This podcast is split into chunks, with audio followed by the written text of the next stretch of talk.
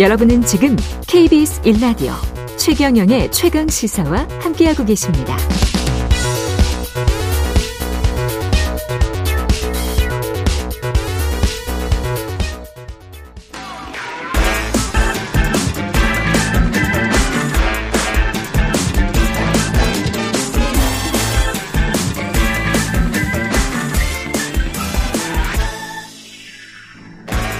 네, 놓치기 아쉬운 한 번 더 뉴스 최경영의 최강 기사 한 번 더 뉴스 오마이뉴스 곽우신 기자와 함께하겠습니다. 안녕하세요. 안녕하세요. 예, 법원이 더 탐사 어, 인터넷 매체 더 탐사의 한동훈 법무부 장관 아파트 100m 이내에는 접근하지 말아라.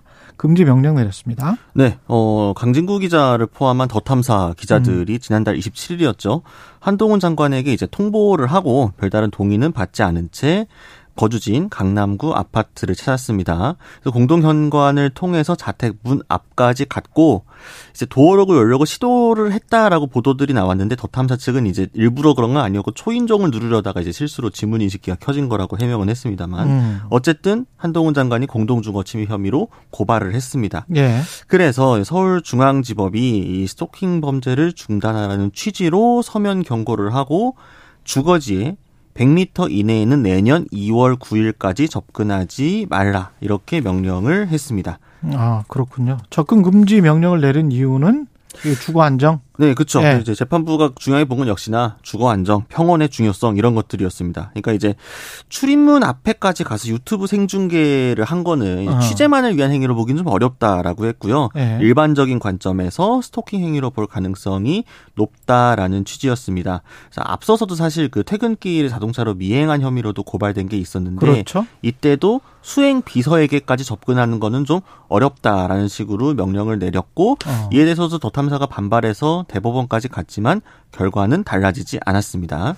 그런데 이제 법원이 반대로 강진구 기자가 한 장관을 차로 세 차례 미행한 거는 스토킹이 아니다.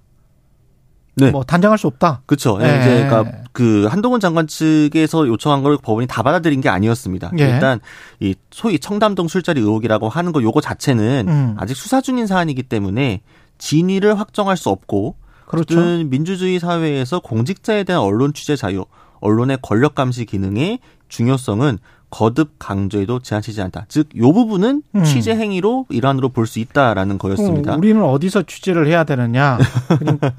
뭐 이렇게 사실은 법원이나 뭐 검찰청이나 들어가 보면 잘 아시겠지만 접근하기가 쉽지는 않아요. 네, 그렇죠. 네, 제가 네. 이런 취재를 너무 많이 해봐서 근데 물론 이렇게 주거지까지 가가지고 그것도 이제 생방송을 하는 경우는 이제 유례를 찾아보기가 네. 힘들기 때문에 이 법원 판단은 저 합리적으로 나온 것 같아요. 잘 조정은 된 것 같은데 그렇다고 매, 그 서면 답변이라도 좀 먼저 해주면 안 될까 이런 생각은 늘 들더라고요. 네, 그렇죠. 늘. 사실 네. 취재의 요청에 응하지 않기 때문에 결국 기자들이 찾아가가지고 그렇죠. 뭘 하고 하는 건데 네. 연락도 안 받고 응하지 음, 않아서 문자로 이렇게 하면 거기 관련해서 답변을 한 문장이라도 성실하게 해주면 몇 문장이라도 해주면 이런 사태가 나오지가 않거든요. 네, 그렇죠. 기자들 입장에서는 특히 이제 이런 hustle play를 많이 해봤던 기자들은 느끼실 거예요. 얼마나 잘 빠져나가는지 권력들이 예.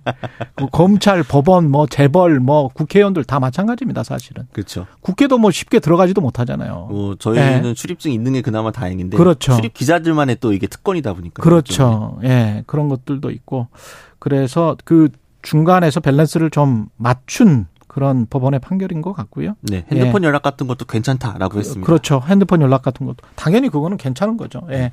발렌타인 위스키 한국 법인 이거는 뭔가요? 600억 원의 리베이트를 10년간의 유흥업소에게 줬다? 네, 그러니까 이제 네. 이름만 들으면 다 아실 네. 발렌타인, 시바스리갈, 로얄 살루트 이런 이제 유명한 위스키를 판매하는 프랑스의 페르노리카 한국 법인이 지난 아. 10년 동안 유흥업소에 600억 원대의 리베이트를 제공했다고 합니다. 총 615억 3천만 원 정도라고 하는데요.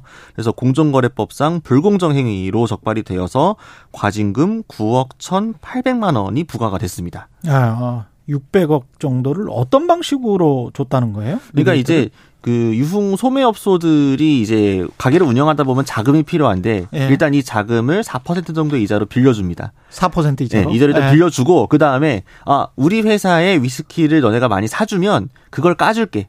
그러니까 대여간 그거를 상환받지 않겠다. 라고 해서 한 거죠. 아, 그래요? 네, 돈을 먼저 빌려주고 그걸 안 받을게. 이런 형식으로 해가지고, 어, 한 건데, 이게 대표, 구체적인 예시가, 어, 한 유흥업소가 한 403상자를 구매를 하면 예. 한 상자당 17만 4천 원 정도를 면제를 받았다고 합니다. 한, 한 상자당. 네, 그래서 이 한 업소는 한 7천만 원 정도의 금품을 사실상 제공을 받은 게 되는 거죠.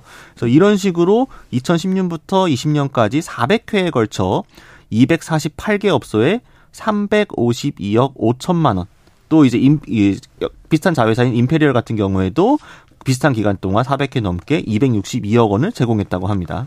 경쟁사 입장에서 봤을 때는 이건 불공정 행위다. 그렇죠. 예, 네. 쫙 깔아버리는 거네요. 그렇게 하면 네, 이제 돈으로. 많이 사주게 될 거고요. 네. 그렇죠. 이 프랑스 회사 이 회사는 굉장히 큰 회사입니다. 여러분들이 잘 모르실 수도 있지만 어마어마하게 큰 회사예요. 예. 한국 법인은 어떻게 운영되는지 참 흥미롭네요. 예. 지금까지 과구신 기자였습니다. 고맙습니다. 감사합니다. KBS 일라디오 최경영의 최강사 2부는 여기까지입니다.